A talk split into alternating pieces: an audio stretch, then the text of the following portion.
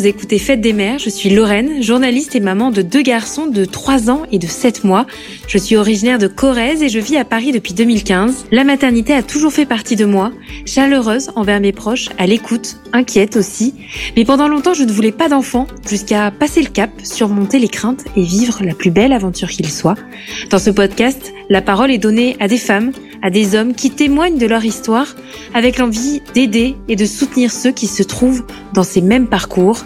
Fête des mères, c'est le podcast qui questionne en long, en large et en travers ce qui fait de nous, de près ou de loin, des mères. Aujourd'hui, je reçois Elodie Emo. Elle est maman de deux enfants et fondatrice des Cercles des parents. Ce sont des groupes d'entraide avec des professionnels de santé qui sont déployés dans 14 départements. Le partage, l'échange, c'est la clé pour une parentalité épanouie. Bonne écoute. Bonjour Elodie. Bonjour Lorraine. Je suis ravie de te retrouver sur le podcast Fête des mères. On va parler parentalité, maternité, postpartum et je pense que tu as énormément de choses à nous dire et même à nous apprendre. Mais j'ai d'abord une question pour toi Elodie. Tu es maman de deux enfants. C'est quoi pour toi être mère? Alors pour moi, être mère, c'est euh, bah, déjà au démarrage un véritable tsunami euh, dans la vie et puis euh, ça change en profondeur, je dirais, la personne qu'on est. Euh, parce que je pense que c'est la seule fois de nos vies où, euh, on fait passer d'autres personnes avant soi-même. Et donc devenir mère, ça, ça apprend énormément de choses sur soi et ça permet de, de se dépasser. Je vois vraiment ça comme ça. Et puis après, dans le rôle plus au quotidien, bah, c'est c'est quelque chose qui prend du temps, de l'énergie, mais qui apporte aussi beaucoup de joie et beaucoup de bonheur. Et quand tu es devenue maman, est-ce que tu as senti un chamboulement euh, euh, exceptionnel du, que tu n'avais jamais ressenti auparavant? Alors oui, j'ai ressenti vraiment ce chamboulement euh, dont je te parlais exceptionnel. pour moi, ça n'a pas été facile de devenir mère. Euh, J'étais donc professionnelle de santé, donc je savais beaucoup de choses en théorie. Pour autant, l'expérimentation de devenir mère n'était pas si facile, n'était pas si aisée. Alors, j'ai pas fait de dépression du postpartum, mais je dirais que j'étais dans ce qu'on pu appeler une difficulté maternelle. C'était pas simple pour moi d'avoir ce poids, cette responsabilité. Et je pense qu'elle repose quand même euh, davantage aujourd'hui euh, sur les, les, femmes, euh, sociétalement parlant. Et donc, je, je pense que je, je me cherchais. Après, voilà, c'est un, un un exercice qui est progressif. Mais euh, j'ai eu mes deux enfants très très rapprochés, donc euh, en plus j'ai pas pu beaucoup reprendre ma respiration entre entre mes deux enfants, et donc euh, j'ai été confrontée à plein de choses, que ce soit dans les soins au quotidien que que je savais très bien faire en théorie, à la gestion de mes émotions et de des émotions de mes enfants, et donc tout ça ça n'a pas été évident. Donc tu le disais, hein, tu es infirmière puricultrice de de formation, et quand bien même mais tu es censé euh, tout connaître d'un enfant, d'un nourrisson. Euh, finalement, la réalité est tout autre. Ouais, la réalité est tout autre parce que je pense que déjà quand on devient mère, on est confronté à l'enfant qu'on était, une sorte de alors de deuil oui et non puisque l'enfant intérieur, je pense qu'il reste toujours là, mais on, on, change de cap, on devient on n'est plus seulement l'enfant de son parent, on devient le parent de quelqu'un d'autre. Donc il y a un changement de posture euh, important et puis ça vient réactiver, en tout cas pour pour ma part, mais je pense pour beaucoup de beaucoup de parents, ça vient réactiver des choses vécues dans l'enfance euh, et puis ça vient remanier peut-être aussi les idéaux qu'on peut avoir depuis qu'on est petit. On peut avoir des idéaux de quel parent je vais être. On n'est jamais le parent qu'on imaginait totalement être. Et surtout, l'enfant qu'on a, bah voilà, moi j'ai deux enfants, mais même quand on en a qu'un, il a son propre caractère, son tempérament, et viennent se confronter en fait ces deux personnalités, hein, parce que même un bébé, comme je dis souvent, c'est pas un écran blanc. Euh, il y a déjà des choses qui sont inscrites en lui. Il a déjà vécu des choses euh, dans le ventre de sa mère, mais aussi euh, dans les premiers moments de, vie. Et donc, je pense qu'il y a tout ça, qui vient se rejouer. Moi, ce que ça m'a vraiment appris, et, voilà, j'ai fait beaucoup, beaucoup de projets depuis que j'ai des enfants.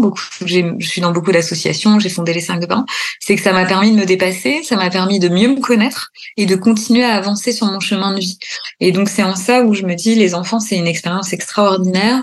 Euh, parce que ça, ça, ça nous permet d'apprendre des choses, d'apprendre des choses même des fois sur la lignée, tu vois, un peu transgénérationnelle, hein, des choses qu'on n'aurait pas abordées avec ses propres parents. Est-ce que tu as l'impression que la maternité, le fait d'avoir des enfants, c'est aussi un accomplissement de, de vie, tout simplement? Alors pour moi, oui, c'en était un. J'avais vraiment ce désir profond d'avoir des enfants. Je pense que j'aurais été malheureuse de pas en avoir. Ça, je pense que ça dépend d'une femme à une autre ou d'un homme à un autre. Mais en tout cas, pour moi, oui, c'était un vrai accomplissement de vie. Je me sentirais pas complète si aujourd'hui, moi j'ai 40 ans, bientôt 41, je me sentirais pas complète si j'avais pas eu d'enfants. Euh, et puis il y a des choses, enfin voilà, des enfants c'est plein de vie, c'est aussi plein de choses magnifiques et, des choses plus complexes comme j'en ai parlé avant, mais moi ça a rempli une partie de ma vie. Je dirais vraiment ça, ça a rempli un pan de ma vie si tu veux. Et, euh, et ça m'a permis de ouais de découvrir des choses que j'aurais jamais découvertes si j'avais pas eu d'enfants. Mais je pense que c'est propre à chacun si tu veux. Moi, je dirais ça pour rencontrer beaucoup d'hommes, beaucoup de femmes. On vit tous sa parentalité d'une manière différente. Ce qui est commun à tous, c'est que c'est un apprentissage progressif et que c'est uniquement par l'expérimentation euh, que que tu apprends. Tu peux pas. Voilà, moi j'avais beaucoup de choses que je savais en théorie. Pour autant, euh, je suis plus la même professionnelle déjà depuis que j'ai des enfants. Ça veut pas dire que si t'as pas d'enfant, t'es pas une bonne professionnelle de santé, pas du tout. Ça veut dire que tu vois les choses sous un autre angle, forcément. Euh, et que tu vas pas forcément avoir exactement les mêmes conseils que par exemple je donnais avant. De ton expérience professionnelle, de ton expérience euh, de mère, euh, tout ça a conduit à créer un collectif, le mm. collectif du cercle, des cercles, pardon, des parents. Tu en es la fondatrice. Alors en fait, c'est je te, je te, refais un peu l'historique. Ce qui s'est passé, c'est que moi, j'ai eu mes deux enfants, donc avec 16 mois d'écart, et je me suis, j'étais loin de ma famille, parce que je suis née en Normandie, j'ai bossé 10 ans à Paris, puis après, je suis partie en Bourgogne. Et quand je suis devenue mère, eh ben, je me sentis seule, assez seule. Et puis, j'avais beaucoup de questions, et le pédiatre, il a pas toujours le temps pour euh, l'espace pour répondre à ces questions-là. Et donc, je suis devenue cofondatrice du collectif Je suis infirmière puricultrice. Donc c'était un collectif pour euh, améliorer la prise en soin des enfants et, et améliorer le soutien aux parents.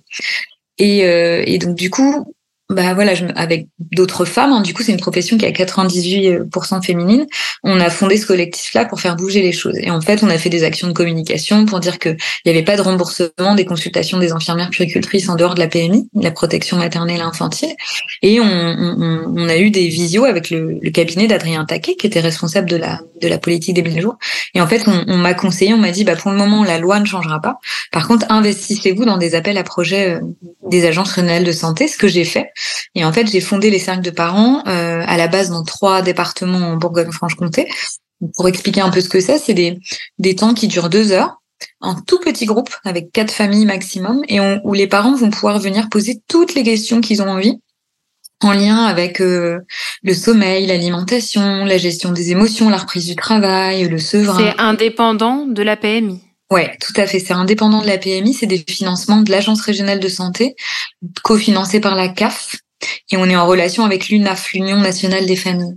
Et l'idée, c'est vraiment d'être euh, donc de. Il n'y a pas de thème, c'est pas une conférence, c'est pas un thème alimentation. C'est vraiment les parents puissent poser toutes les questions qu'ils veulent, de créer du lien, de se dire bah voilà, euh, on se pose un peu tous les mêmes questions quand on devient jeune parent, d'inclure le coparent dès le départ parce que bah quand même les papas ils ont moins d'infos, moins tôt, et ça ça peut créer des décalages au niveau de l'éducation des enfants et de la responsabilité que va porter euh, la maman. Et je l'ai fait aussi parce que je pense que moi j'en aurais eu besoin. Et dans ces cercles, les règles, c'est vraiment qu'il y ait de la bienveillance. Et, et autre chose d'hyper important, c'est que c'est de la co-construction. C'est-à-dire qu'on on place le parent comme expert. Parce qu'en fait, c'est lui qui est en permanence avec son enfant. Et donc l'écouter, c'est primordial. Et souvent, ce, que, ce dont les parents souffrent, c'est que les pros de santé ne sont pas suffisamment à l'écoute. C'est-à-dire que le sachant, il déverse un peu. Mais en fait, le parent, c'est un expert à part entière. Et on, est en train de changer de posture en France, on copie un peu d'autres pays comme le Canada ou la Norvège, où, on est dans une co-construction. Le parent est expert et il y a une sorte de, de partenariat qui se crée. Et dans ces cercles de parents, il y a aussi l'idée que entre parents, ils s'apportent des choses. Et le professionnel de santé, il est là pour euh, quand même faire médiateur, donner des, des clés de réponse, des outils dont les parents vont saisir. Et, puis l'idée, c'est aussi de faire de la prévention, parce que évidemment, tu vois, je pense au syndrome du bébé secoué, à la mort inattendue du nourrisson, la dépression du postpartum, c'est des choses évidemment dont on va parler. Et puis on, relaie. En fait, on justement, on va parler de la PMI, on va parler des médiathèques qui existent, des cafés parents, des choses comme ça. Là où c'est pas en fait des cafés parents, voilà, c'est que nous on a une dimension, on est dans le paramédical, donc on va traiter tout ce qui est paramédical, développement de l'enfant ou autre, et il y a une dimension psychosocial où on va rompre parfois la solitude, mais c'est pour tous les parents, c'est pas pour les parents qui ont des problématiques, enfin c'est pour les parents qui peuvent rencontrer des problématiques, mais c'est aussi pour des jeunes parents qui ont besoin d'avoir cet espace où ils vont se sentir écoutés et vont pouvoir euh, poser des questions, puis possiblement aussi déverser ce, qui est difficile pour eux. Et, cet espace-là, en fait, euh, la PMI aujourd'hui, ça touche, ça touche pardon 15% des familles. Et, et, donc, il y a besoin, si tu veux, d'une sorte de médecine, de pas, enfin, c'est pas de la médecine, mais de la prévention un peu en libéral et de l'éducation à la santé. Euh, c'est nécessaire, comme il y a des sages-femmes en PMI, il y a des sages-femmes en libéral. Donc voilà, les cinq de parents, c'est vraiment cette idée-là. Et puis en fait, après, j'avais envie que ça se développe plus. Et euh, bah voilà, moi, j'ai pas l'âme d'une start-upeuse, même si j'ai l'âme d'une entrepreneuse.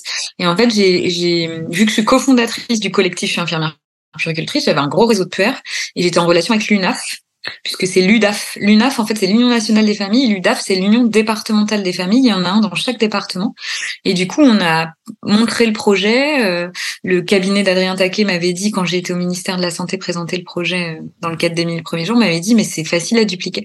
Et en fait, j'ai décidé de donner euh, mon drive, tous mes outils, à d'autres puricultrices et de les driver un peu pour que ce projet se développe partout. Et aujourd'hui, il est développé dans 16 départements et j'espère une sûrement une vingtaine très bientôt. Euh, voilà, la limite c'est les financements et, tout ça, mais j'ai des j'ai des pistes euh, avec des grosses assauts là, pourquoi pas pour le développer encore plus si tu veux. Et c'est bien évidemment gratuit pour les familles. À qui ces cercles de parents s'adressent? Uniquement aux parents de jeunes enfants ou à des enfants qui sont plus grands, à des peut-être des familles qui ont peu de moyens? Comment mm. comment se dire tiens ça c'est pour moi? Alors en fait, c'est pour tous les parents de la naissance aux trois ans. Ils ont le droit à trois séances par an quand ils le désirent, quand ils en ont besoin. Euh, pourrait s'imaginer des cercles de parents, en effet, pour les plus grands. Mais euh, voilà, le projet des cercles de parents, c'était vraiment sur la petite enfance, mais ça pourrait s'imaginer euh, pour les 3-6 ou pour les ados, enfin, sans problème, sur le même concept. Parce qu'en plus, les puères, nous, on est qualifiés de la naissance aux 18 ans pour euh, pour accompagner les parents et, et le développement, enfin, et la santé des enfants. Et ça s'adresse à tous les parents, sans distinction. C'est-à-dire que ça peut s'adresser à des parents qui sont cadres, cadres sup, comme à des parents qui ont très peu de moyens. Il euh, n'y a pas de limite à ça. C'est vraiment pour toutes les familles parce qu'on est parti du principe que le fait de devenir parent, c'est une période de vulnérabilité pour tous les parents. Finalement, on est tous égaux devant la parentalité.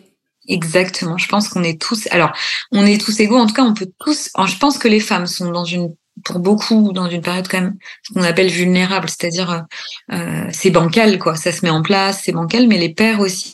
Sociétalement, les pères ont moins de facilité. On a quand même 80% de femmes qui viennent, 20% d'hommes pour le moment. On n'a pas encore réussi à faire du 50-50, mais je pense qu'on est tous égaux. On peut être tous égaux parce qu'après, tu peux euh, ne avoir très peu de moyens et très très bien vivre ta maternité au début et puis vraiment être très très entouré du coup avoir des cercles tellement forts au niveau familial et social que peut-être tu n'auras pas le besoin ou avoir un pédiatre qui va prendre une heure et demie à chaque consultation.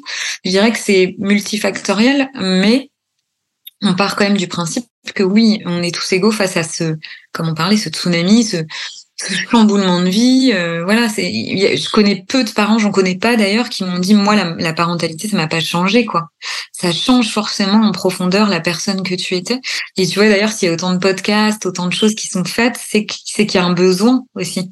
Et, souvent les gens aussi qui font des podcasts, qui créent des comptes Instagram, c'est en lien avec leur propre expérience. Ok, je suis devenue mère, qu'est-ce que c'est venu raconter de moi, qu'est-ce que c'est venu chambouler dans ma vie? Et je pense qu'il y a beaucoup de gens dans ce cas-là. Il y a quelques minutes, tu disais que finalement, il y avait peu de papas qui participaient au, cercle des parents. Comment tu peux l'expliquer? Alors, je l'explique parce que je pense que bah, la société, l'année dernière, j'ai fait un master 2 en communication et mon thème, c'était où est-ce que les jeunes mères en 2023 vont rechercher de l'information pour appliquer le rôle parental prescrit. Ce qui a beaucoup changé, c'est que, tu sais, il y a une loi qui est parue en juillet 2019 qui interdit les violences éducatives ordinaires.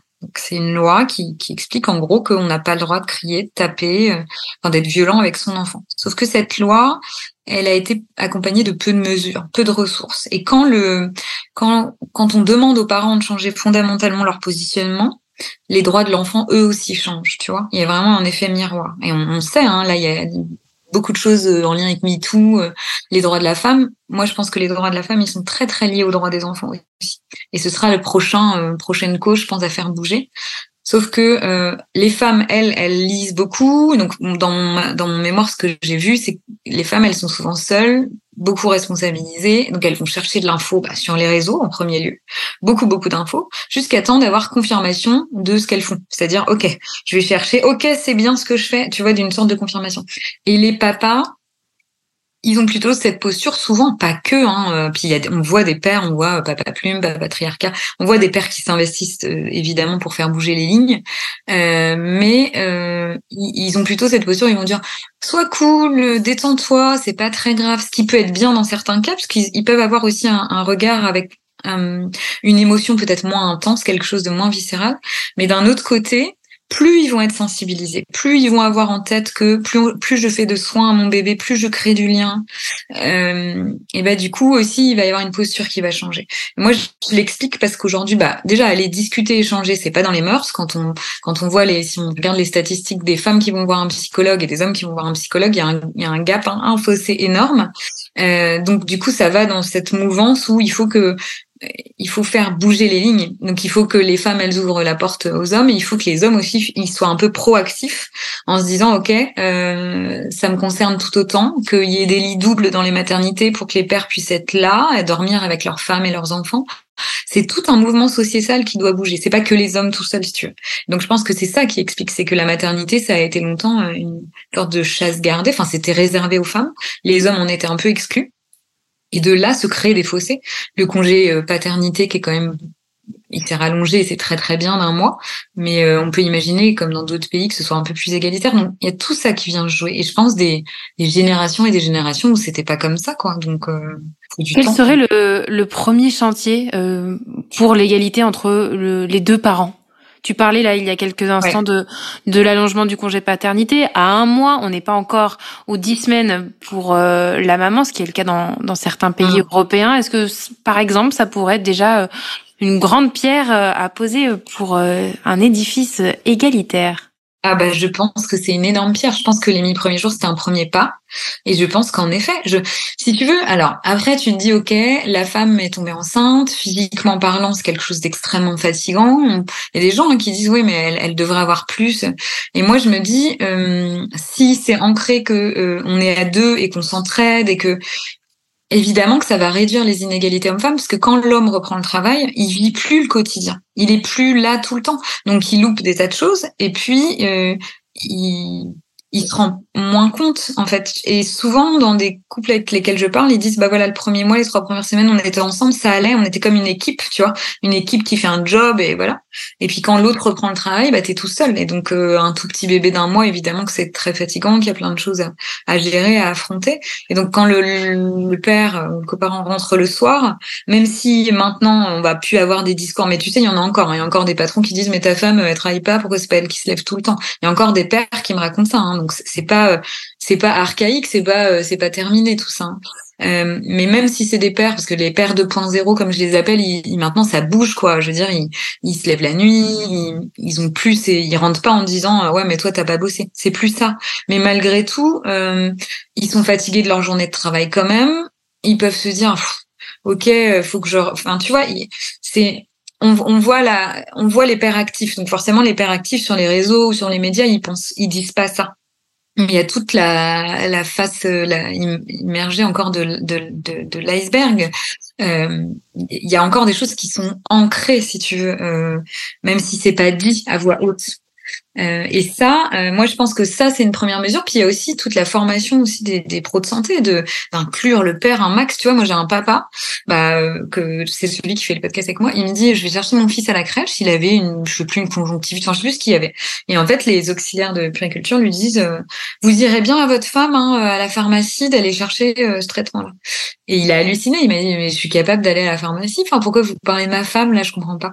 Et ça commence dès la grossesse, c'est-à-dire que souvent, pendant les échographies, par exemple, les échographes, les obstétriciens ne regardent même pas le papa. Mmh, ça arrive encore aujourd'hui. Qu'est-ce qu'il faudrait faire pour changer justement euh, ces mœurs? C'est même plus une question de, de mesures législatives finalement. Non, je pense que c'est euh, c'est, je te dis, c'est un problème vraiment systémique. Euh, moi, je pense que c'est les citoyens. Je pense beaucoup comme ça. Je pense que c'est les citoyens. Je pense que c'est les entreprises qui vont faire que les les choses vont bouger en profondeur. Je pense beaucoup aux colibris. Chaque personne qui fait bouger les choses, parce qu'en fait, ça va prendre du temps. Obligatoirement, ça va prendre du temps. Mais les nouvelles générations arrivent et les nouvelles générations de femmes. Euh, moi, je bosse avec des filles qui ont 30 ans, 25 ans elles, pour certaines, elles sont pas sûres de voir des enfants parce que elles veulent pas assumer déjà totalement ce rôle. Elles veulent, elles veulent être mères, mais elles veulent être aussi plein d'autres choses. Et c'est ça la grande différence aussi, je pense, avec les Tu vois, moi, ma mère, elle a presque 70 ans, mais avec la différence avec les femmes de la génération soixantenaire, elles avaient un job, elles bossaient. C'était pas des femmes au foyer. Mais elles avaient leur job elles avaient leurs enfants. Et ça leur prenait déjà un temps infini, on voit bien ce que ça représente. Et les jeunes femmes ne veulent plus être que ça, elles veulent les, elles veulent être comme les hommes, enfin elles veulent être comme les hommes. C'est pas ça, mais elles veulent l'équité, elles veulent pouvoir avoir des passions, elles veulent pouvoir avoir, tu vois. Et donc moi, je pense que c'est au fur et à mesure. Je pense qu'il y a des hommes qui sont en train de militer pour que les choses bougent. Euh, moi, je pense profondément, et c'est ce que je fais beaucoup, que je communique un max là-dessus. Je pense que ça démocratise aussi le sujet et que petit à petit, les choses vont bouger. Mais euh, je te dis, je pense que les droits des enfants aussi, le fait d'éduquer des enfants sans violence euh, et d'en faire des adultes voilà différents. Je pense que ça joue dans l'éducation aussi euh, parce que je sais pas ce que toi t'en penses, mais malgré tout, je porte en moi mon éducation. Et donc j'ai beau avoir telle et telle valeur, quand j'éduque mes enfants, malgré tout, je transmets des choses, et parfois malgré moi. Et ces valeurs, euh, ces valeurs éducatives, justement, vous en parlez au sein des cercles des parents? Oui, bah oui, et souvent. Alors il y a une fois, par exemple, il y a une maman euh, qui était pro de santé, qui m'a dit je voudrais venir avec mon conjoint parce qu'on a une petite fille de deux ans et qu'en fait, euh, bah moi je lui lis des histoires tous les soirs et que mon compagnon il veut pas forcément systématiquement et puis parfois il, me dit oh c'est bon on peut sauter ça.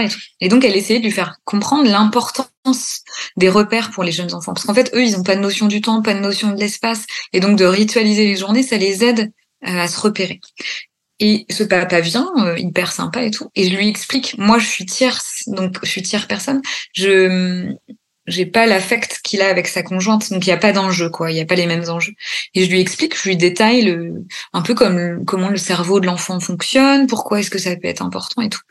Et, euh, et donc il m'écoute, je vois qu'il s'ouvre et tout, et il est revenu une séance d'après, il m'a dit bah c'est génial, en plus ça m'a permis de créer du lien avec ma fille.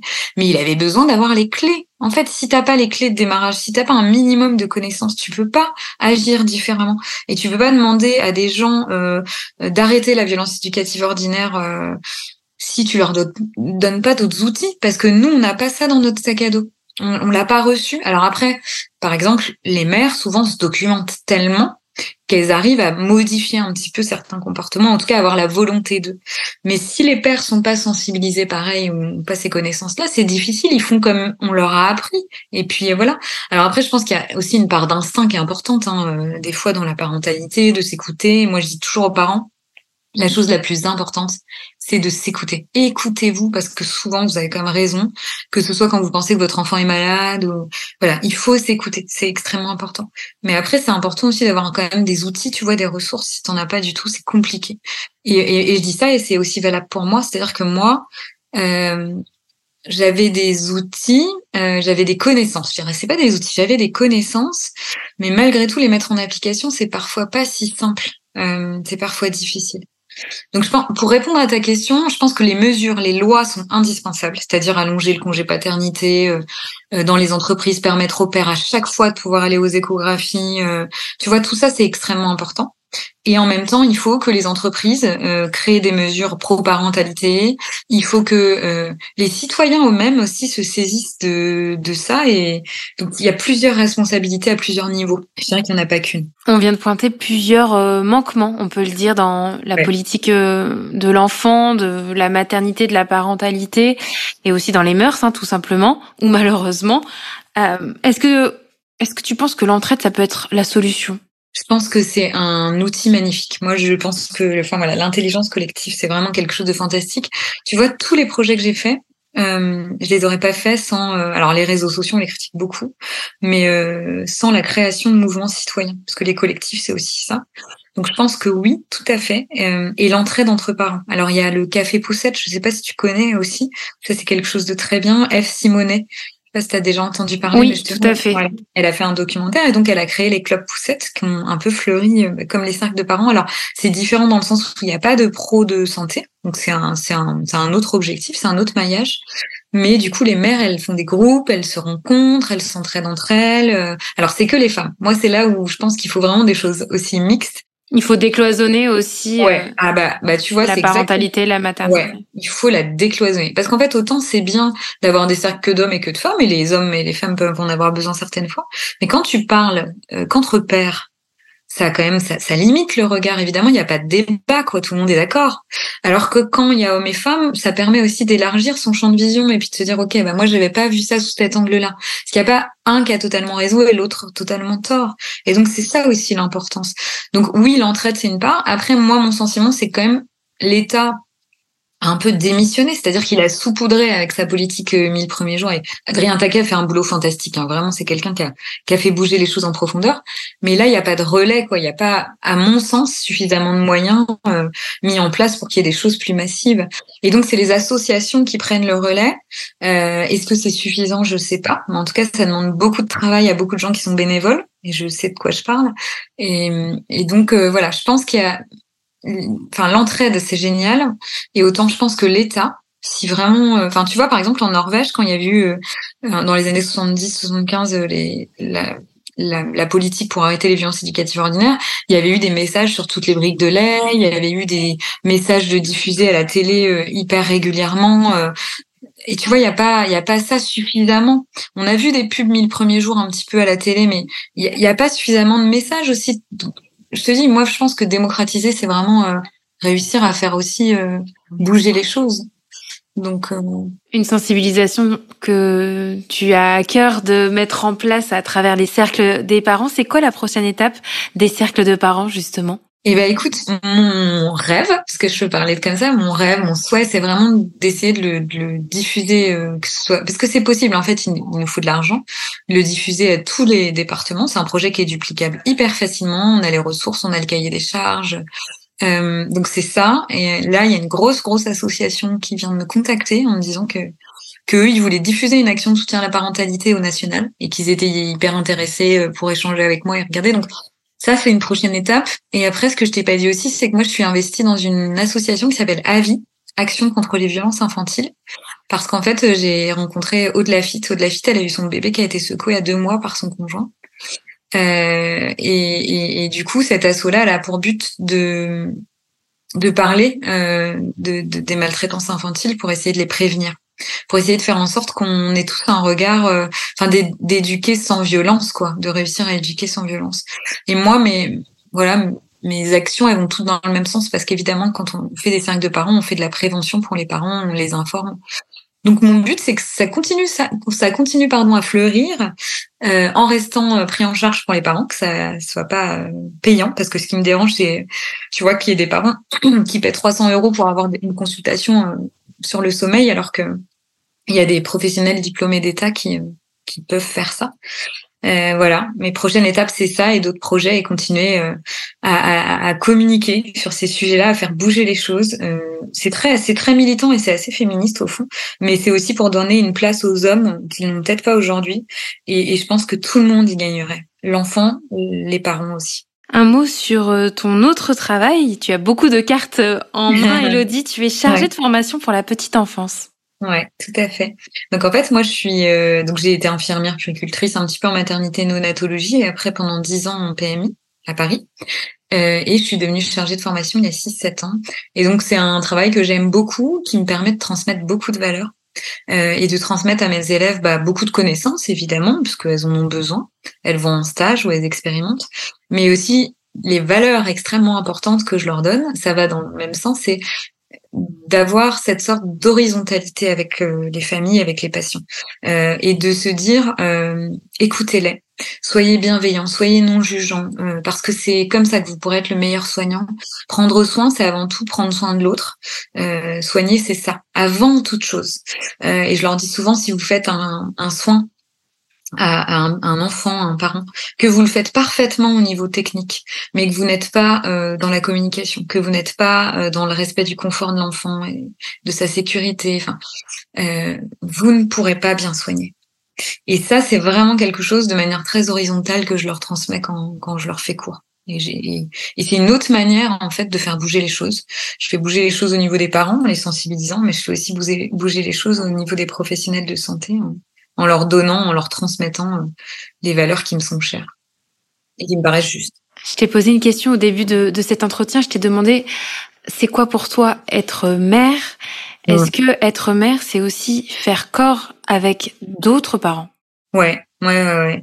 Euh, être mère, c'est me dire que euh, j'ai un peu envie de changer dans le, monde, dans le monde dans lequel je vis, que j'ai envie que ces femmes que je rencontre, euh, que j'accompagne, elles puissent bénéficier de peut-être ce dont moi j'ai pas pas pu enfin ce que j'ai pas pu avoir et ce dont j'ai pas pu bénéficier. Et c'est aussi me dire que ma fille puisque j'ai une fille Flora qui a 6 ans j'ai pas envie qu'elle vive exactement euh, la maternité comme moi je l'ai vécue J'aimerais qu'elle la vive différemment. J'aimerais qu'elle la vive de manière un peu plus égalitaire. Euh, même si j'ai un conjoint qui fait beaucoup de choses, hein. c'est c'est pas en fait c'est pas un homme ou les hommes que je cible pas du tout. C'est euh, c'est la société plutôt. Hein. Mais voilà, je, et mon fils aussi, mon petit garçon, j'aimerais que les, les, les rôles et les, les ouais les rôles évoluent quoi. Et, euh, et si demain je me dis euh, j'ai un petit peu contribué euh, à ma toute petite échelle à ça, bah ce sera pas une mission de vie, mais j'aurais eu l'impression de réussir vraiment quelque chose de bien. Merci beaucoup Elodie. Je rappelle que tu es fondatrice euh, des cercles des parents et bien d'autres choses encore. Tu fais énormément pour les parents, pour les professionnels de santé et pour les enfants également. Merci pour euh, ton témoignage, pour tes euh, précieux conseils et pour tout ce que tu fais pour les parents. À très bientôt Elodie. Merci beaucoup Lorraine. À très bientôt.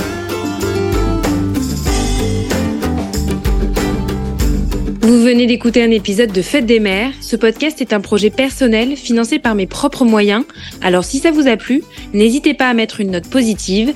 Et si vous voulez me raconter votre histoire ou tout simplement discuter, on se retrouve aussi sur Instagram, Fête des mères, le podcast. À très vite.